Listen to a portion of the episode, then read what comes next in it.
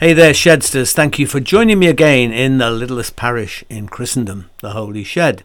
And here we are at the end of, well, what for me has been a pretty full on weekend, actually. Very satisfying, but pretty full on. Yesterday, we had an amazing Enneagram workshop right here in the Holy Shed, uh, kind of, which I thoroughly enjoyed. I mean, we had a bunch of very, very lovely people who'd all gathered uh, virtually to open themselves up to learning new things about themselves and about other people. Uh, it was great. Left me a bit jiggered, if you know what I mean, but very, very lovely. And um, no rest for the wicked. I'm going to be up very early tomorrow. Very early for me, anyway, uh, because I'm doing the last of my short run of Pause for Thoughts on the early show on Radio 2 with uh, the gorgeous Vanessa Feltz.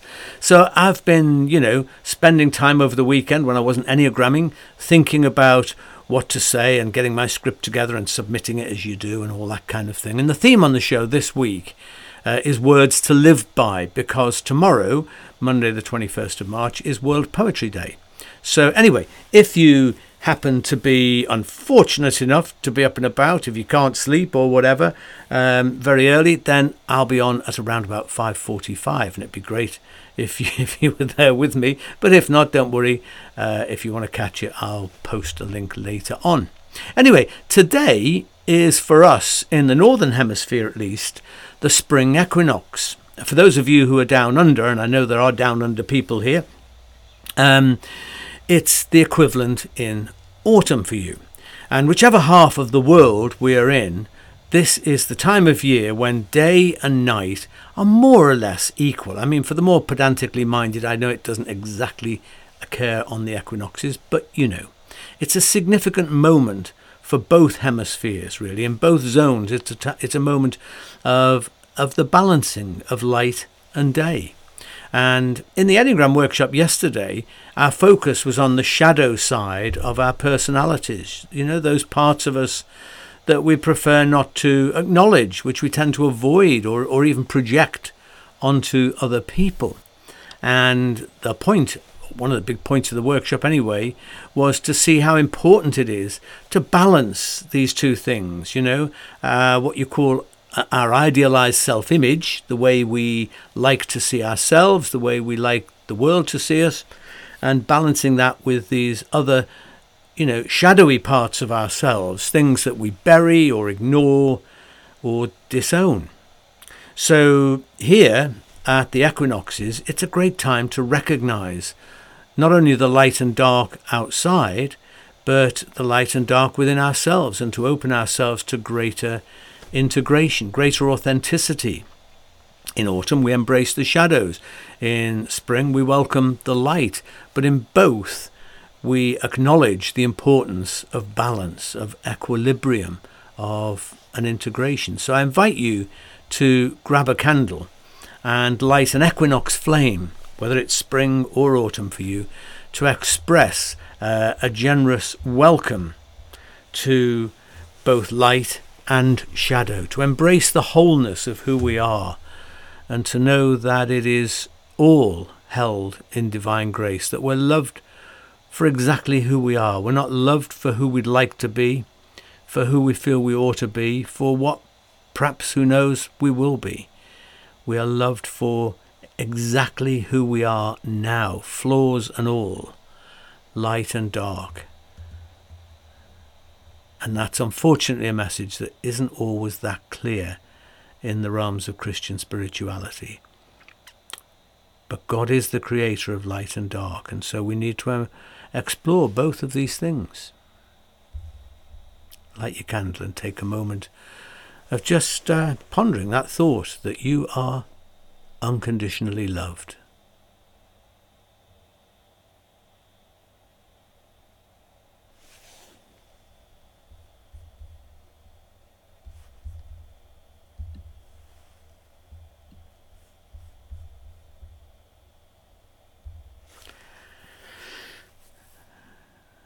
Divine source of light and dark, creator of all, help us to know that we are loved beyond measure.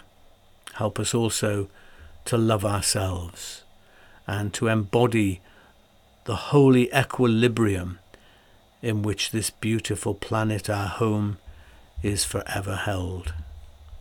Amen. So, uh, the next, for the next however many weeks during Lent, um, I'd like to talk about the Apostle Paul. We haven't done this before directly in the Holy Shed, and, and hopefully I'd like to, to reintroduce you to him, to give him a chance. because let's face it, for more progressively minded people, Christians or non Christian, I mean, people like Shedsters, um, Paul isn't exactly flavour of the month. And the reason is pretty straightforward, you know, because letters attributed to Paul in the New Testament, for example, tell slaves to obey their masters, wives to submit to their husbands, women in general to button it, to remain silent, and same sex couples to just stop it, really. Uh, open and shut case, you may think. And to press the point home, uh, Howard Thurman lovely man who was once a mentor to Martin Luther King and then became dean of the chapel at Howard University, he told a story about his African American grandmother who and it's and it's it's amazing to think of this that you know within the, the time frame of when he told this story someone was alive his grandmother who was enslaved in her early life on a plantation in Florida. And uh, and this is what he wrote about his relationship with her. He said, My regular chore was to do all the reading for my grandmother. She could neither read nor write. With a feeling of great temerity, I asked her one day why it was that she would not let me read any of the Pauline letters to her. What she told me I shall never forget. During the dread days of slavery, she said, the master's minister would occasionally hold services for the slaves. Always the white minister used as his text something from Paul. At least three or four times a year he used as a text, Slaves, be obedient to them that are your masters, as unto Christ. And then he would go on to show how if we were good and happy slaves, God would bless us. I promised my Maker that if I ever learned to write, and if freedom ever came, I would never ever read that part of the Bible. Wow. Strong stuff, hey? So, look, before jumping straight in on Paul, because uh, today is sort of a bit of an introductory thing, really, I'll get more to specifics uh, in subsequent weeks. But before jumping straight in, I need to say a couple of things about the Bible in general and how we read it. As we know, many Christians hold that the Bible is the Word of God. End of. You know, you either believe it, Old Testament, New Testament, and the maps, or you're not a proper Christian. But of course, we know that this isn't how it works out in practice. Just about everyone, if they're honest, does some measure of picking and choosing with the Bible. They may not admit it, they often don't or they may use some sort of hermeneutical jiggery pokery to explain it away, but I think pretty much everyone with even an ounce of common sense jumps over some bits in the Bible here or there, finds some bits that they just can't really swallow. But as I say, it's difficult to admit that. Uh, personally, I take a critical approach to scripture, which doesn't mean I criticize it, as in, you know, have you heard about that Luke guy? no, it means uh, that I ask questions. I use my God given critical powers. I apply healthy skepticism. I recognize that the Bible emerged from a very different world, very different culture, so I draw on the insights uh, of science and history and you know modern literary studies, etc., etc. Because in my view, uh, an ideological starting point, and that's what it is an ideological starting point of this is the inerrant word of God or whatever, inevitably will lead to an impeded form of reading. We won't read it for what it is, we'll read it for what we believe it's supposed to be. So, personally, I study carefully what biblical scholarship and science and history, etc., have got to say.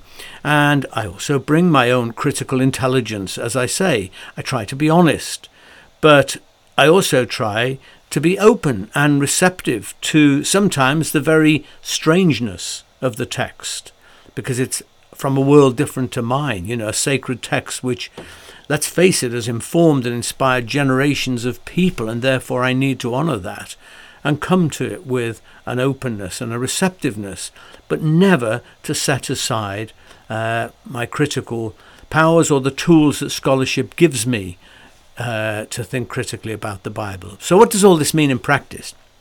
Well, in the case of Paul, the Apostle Paul, it means asking things like did Paul really write this? Which I'm reading here. Who was being addressed? Uh, what was the context of him saying these things? How different is our worldview to the worldview of the writer? And, and how do we take that into account when reading and making sense of what we read? Uh, and as I've said a few times, I think it's important to ask ourselves what do I dislike about this as well as what do I like? Uh, when I read this, and, and why do I dislike it or like it? Also, how does it challenge me, and what should I be doing about it as a result? So, first of all, let's just say this whether you like him or not, Paul is a giant. Okay, we're told he was actually quite small, and that's what his name means. But he also was a, giant of the Christian tradition, a hugely important figure, actually far beyond the tradition. You know, Paul has been a huge giant of a figure, an influential figure in Western culture in general. And for me, you know, the real Paul was hugely radical. But set that on one side because, you know, to get anywhere close to understand who Paul was and what he is about, we need to completely recontextualize him, transplant him actually from where he's been placed to where he actually belongs. What am I talking about there? What do I mean? Well, let me begin to explain it with a bit of a pers- my personal experience because in my conservative evangelical fundamentalist really church background, no one would have admitted it, but Paul was actually more important than Jesus. You know, no one would say that, but fact, you know, reality spoke for itself. Um, of course, everybody affirmed Jesus was the Son of God and all that kind of stuff, our Lord and Saviour, etc. But you know what? There was precious little about the historical figure of Jesus that was ever brought before me. Um, rather, the emphasis was uh, how we understood what Paul taught about Jesus. That was that was where the emphasis was. So the Gospels figured much less in the sermons that I grew up with than the letters of Paul. Um, to be honest, the Gospels were mainly taught in Sunday school, uh, but the adult sermons and adult teaching was mainly from Paul's writings. Um, I loved it when I was introduced to the lectionary approach to reading scripture, you know, following the pattern of lectionary readings over a three year cycle, because suddenly the Gospels became the main dish in the menu, if you like, you know. But in my evangelical upbringing, it was always Paul's teaching, and particularly about justification by faith and, and that sort of thing, that was centre stage, so that you believed this is actually what Christianity is all about. You know, we talked about trusting in Jesus in order to be saved, but in reality, salvation lay in believing certain doctrines derived from Paul's letters. Faith uh, really meant actually ticking boxes, signing up to certain beliefs. And, and there you go. You're in the club. You're going to heaven because you believe the right things. But, guys, this approach has nothing at all to do with Jesus as we find him in the Gospels, it's also, I want to tell you, nothing really to do with Paul, nothing to do with the New Testament. The huge problem is understanding, uh, in understanding him, is that Paul has been basically wrenched, torn out of the first century context and planted into the 16th century Reformation. Okay?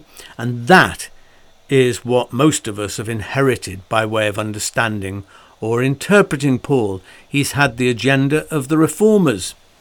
Paul is the foundation of Luther's theology. Paul is the foundation of Calvin's theology, uh, of Wesley's and others.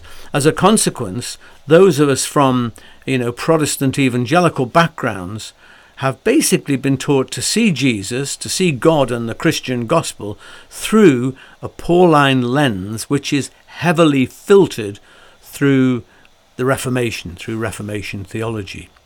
So the Christian message, you know, was justification by faith, which, as I say, mostly meant believing in God and Jesus as understood or mediated through uh, Paul and the reformers.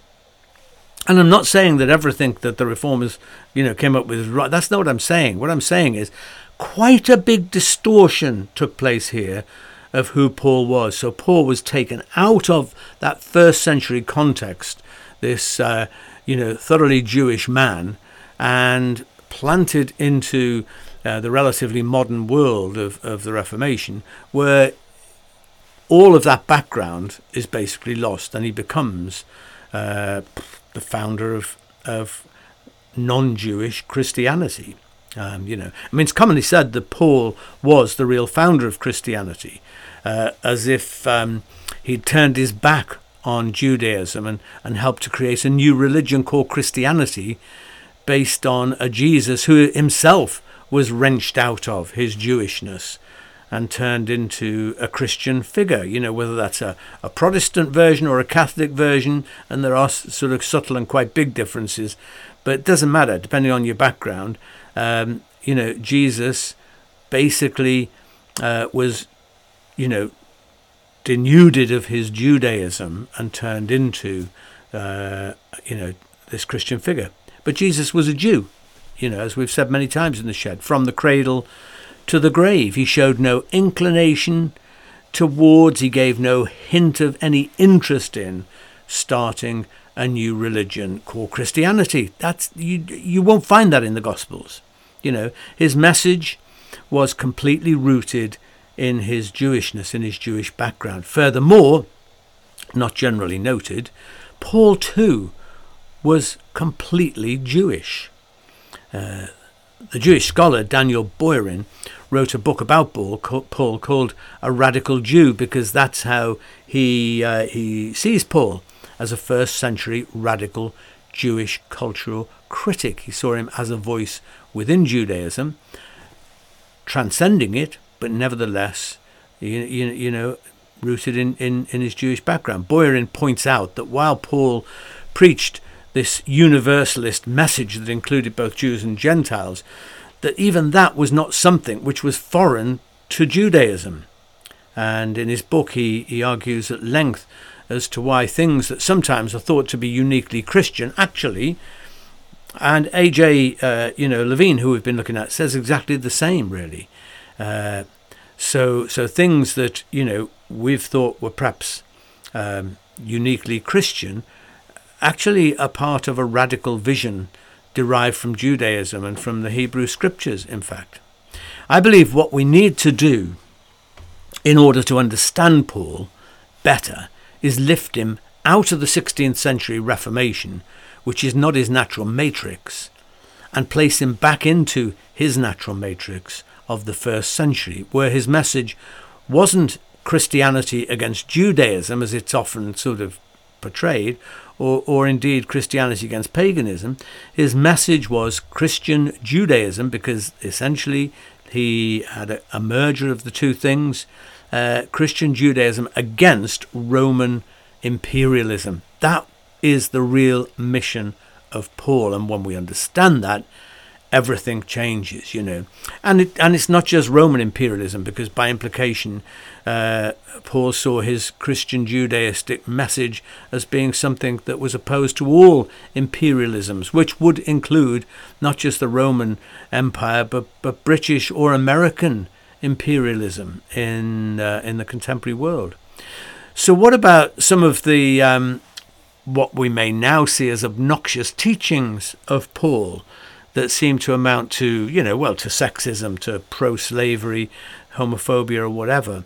Well, one place to begin to think about this is to recognize that while half of the New Testament pretty much is either attributed to Paul or about Paul, because, you know, most of the book of Acts is about Paul, isn't it?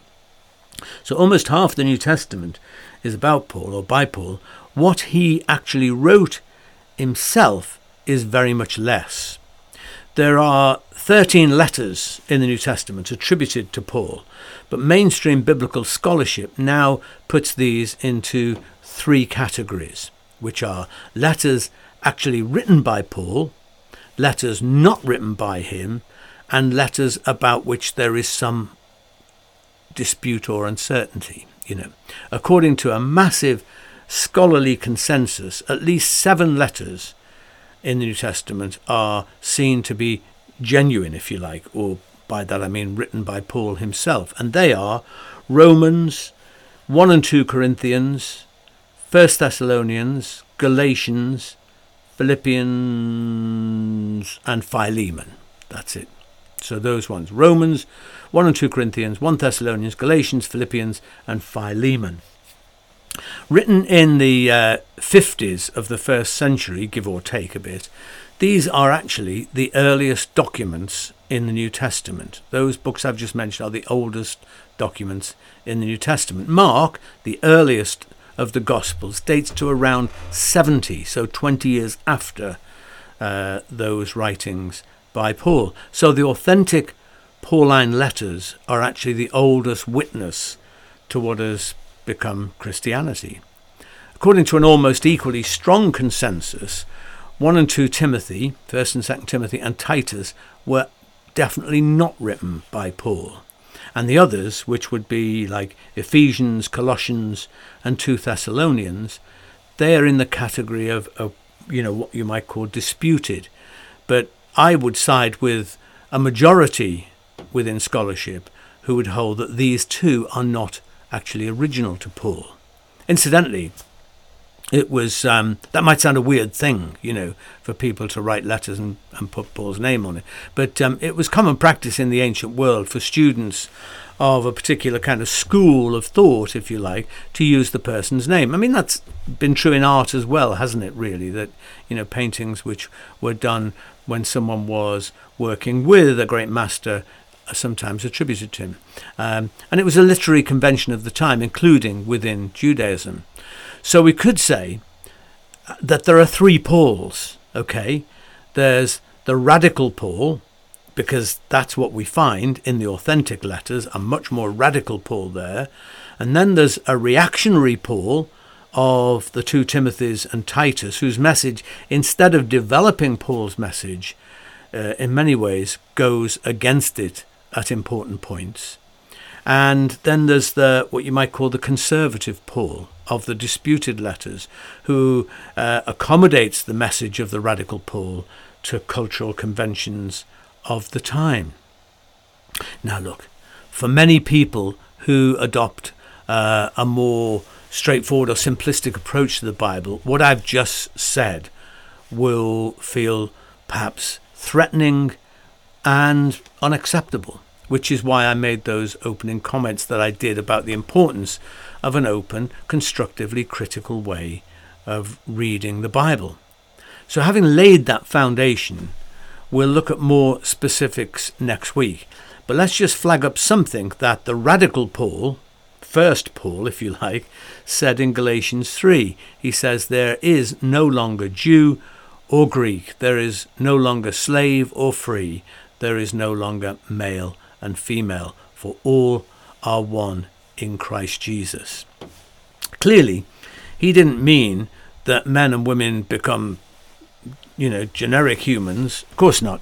Male and female still existed, but the cultural prejudices and limitations that certainly existed in Paul's world to all of the categories mentioned there, he's saying in Christ no longer apply.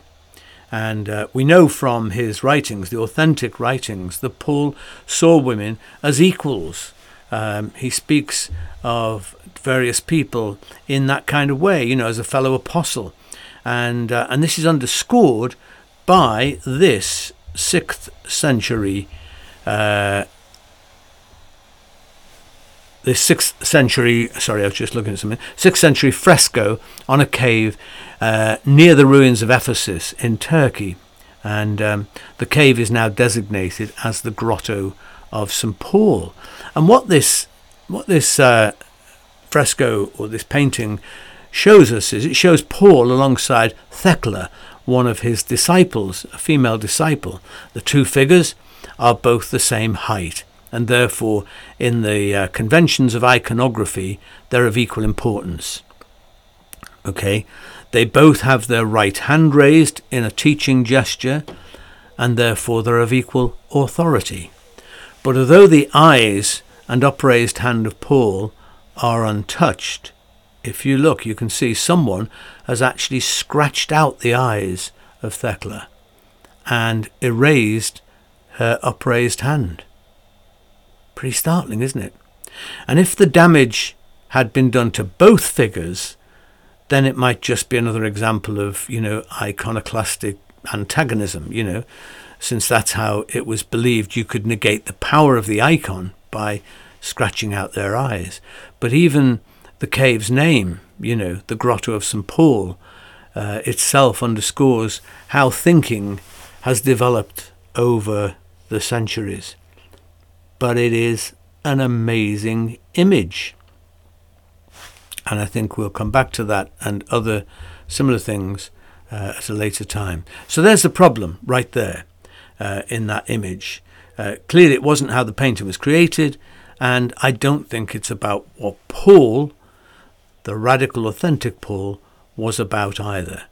Um, so next time we'll pursue these things in a little bit more detail. So you know a lot of lot of kind of conceptual stuff I've given you there, but what I'm trying to do is to lay a foundation for something. And unless we open ourselves to uh, a more critical outlook toward the Bible, um, then there are very serious limits to how far we can go forward with understanding its application and reality for us for us today. Okay, so look, we're going to have a prayer which um, is not one that I've written here. This is by Edward Hays, who was a Catholic priest, called A Song of Awakening, and I've chosen this because it is on the, the spring equinox theme. Father of life, mother of mystery, teach us the lesson of spring, as all creation comes alive, tree and bush, flower and plant, in the Alleluia richness of the resurrected creation. Grant us the gift, O God, to do the same. Teach us, O glorious spring, the lesson that nothing dies completely. At the death of the body, help us to know that we have not entered an endless winter, but simply a stage in the unfolding mystery whose name is life. On this feast of the spring equinox, May we taste with delight the freshness and vitality of new birth, and come forth from the womb of winter youthful with hope and fully alive in the presence of our God. Amen. And at that point, we are going to drink a toast. So if you have a drink handy, please grab it now or pour it out. And um, let's just take a moment of gratitude for the seasons of nature, for the wonderful diversity that that brings into our lives. You know, um, there are times of the year when you just want it to get over quickly, don't you? And you want to get on to the next bit. But but actually, there's something beautiful and wonderful and essential about all the different seasons. So let's toast the changing seasons of the year in nature. But let's also toast the changing seasons of life for us. And again, some we welcome more than others. But we need to embrace it all because it's all us, you know. And things about ourselves that we reject are a, form of, of sleeping, of not living through the whole of life. So here's to spring, here's to seasons, here's to autumn, here's to the rich diversity of life, and um, here's to the oppressed people uh, that we're thinking about at this time in different parts of the world, but especially in Ukraine. To life, L'chaim.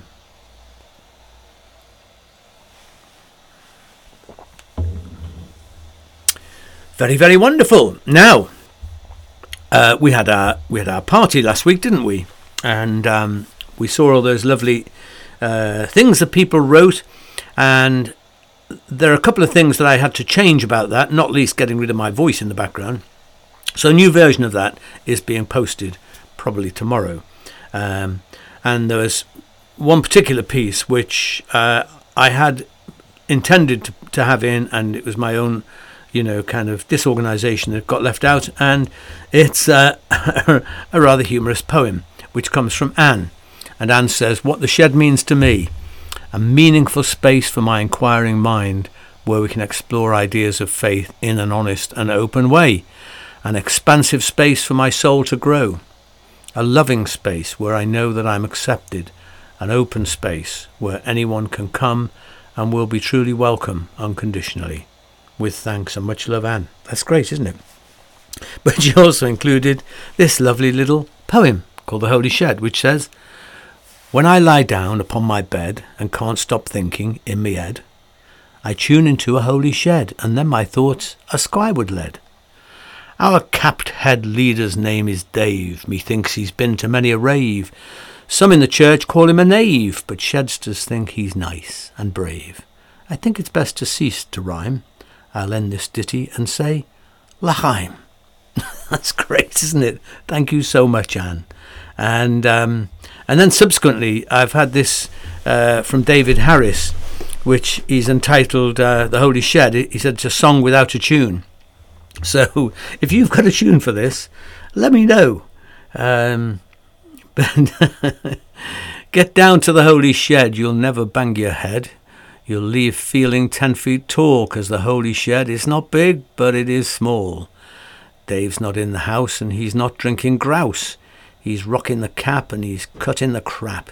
It's time for some holy moly. Get down to the holy shed and all that. Dave's not in the tent and he may be, he may just, Dave's not in the tent and he may just give vent. He's raising a glass and he's sharing the mass. It's time for some robin loving. Get down to the holy shed. Here I feel safe. Here I belong. Here I find love. Here I just am. Fantastic. Thank you, David, for that and for all the lovely things that, you know, you guys have sent in. So we're just about there, really. Um, if you like what we're doing in the Holy Shed and you'd like to support us, then you can do so by buying us a coffee or a whiskey or whatever using this link, uh, which is always as well at the top of the posts on the uh, Holy Shed Facebook page. So you can find that there. And um, next week, uh, I'm not sure quite how it'll work. I may well be sort of broadcasting, as it were, from the lovely Holland House, where I'm leading a retreat on living soulfully. And um, it's very last minute, but if you're free next weekend and you suddenly think, hey, I'd like to do that, I'm sure there's still a place or two for you. You can find it by going to uh, the website of Holland House, which is in Worcestershire. And um, and then over Easter, I will be at Ammerdown in Somerset, leading a retreat for a long weekend, which is wonderful, uh, under the title A Great Shout Waiting to Be Born. So that's all about Easter and thinking about things along those lines. So, uh, you know, if you're free to join me for either of them, that would be fantastic. So, a blessing. The blessing of God, the eternal goodwill of God, the shalom and salam of God, the wildness and warmth of God be among us and between us now and always. Amen. So there you go, guys. I'm going to finish with uh, a song by the wonderful Carrie Newcomer. Uh, played her before, but hey, this song I haven't played, which is essentially a song about spring, so it all kind of fits. And I hope you enjoy that. So have a great week. Uh, look after yourselves. Be kind to those around you. Be very kind to yourself.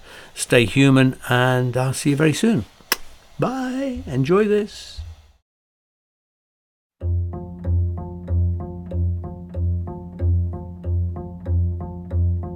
Spring is humming bits of something, a melody, the simple part, a song that I once knew by heart. Juniper, wild indigo, foxglove, lupin, Queen Anne's lace will be coming any day. The restlessness, the quickening, the almost but not yet. Muddy boots, last year's leaves, every spring that came before all they were and something more. Restlessness, the quickening, the almost but not There's